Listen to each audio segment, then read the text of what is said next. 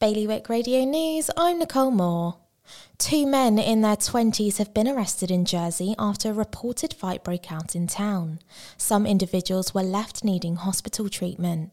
Anyone who saw what happened is being urged to contact the police.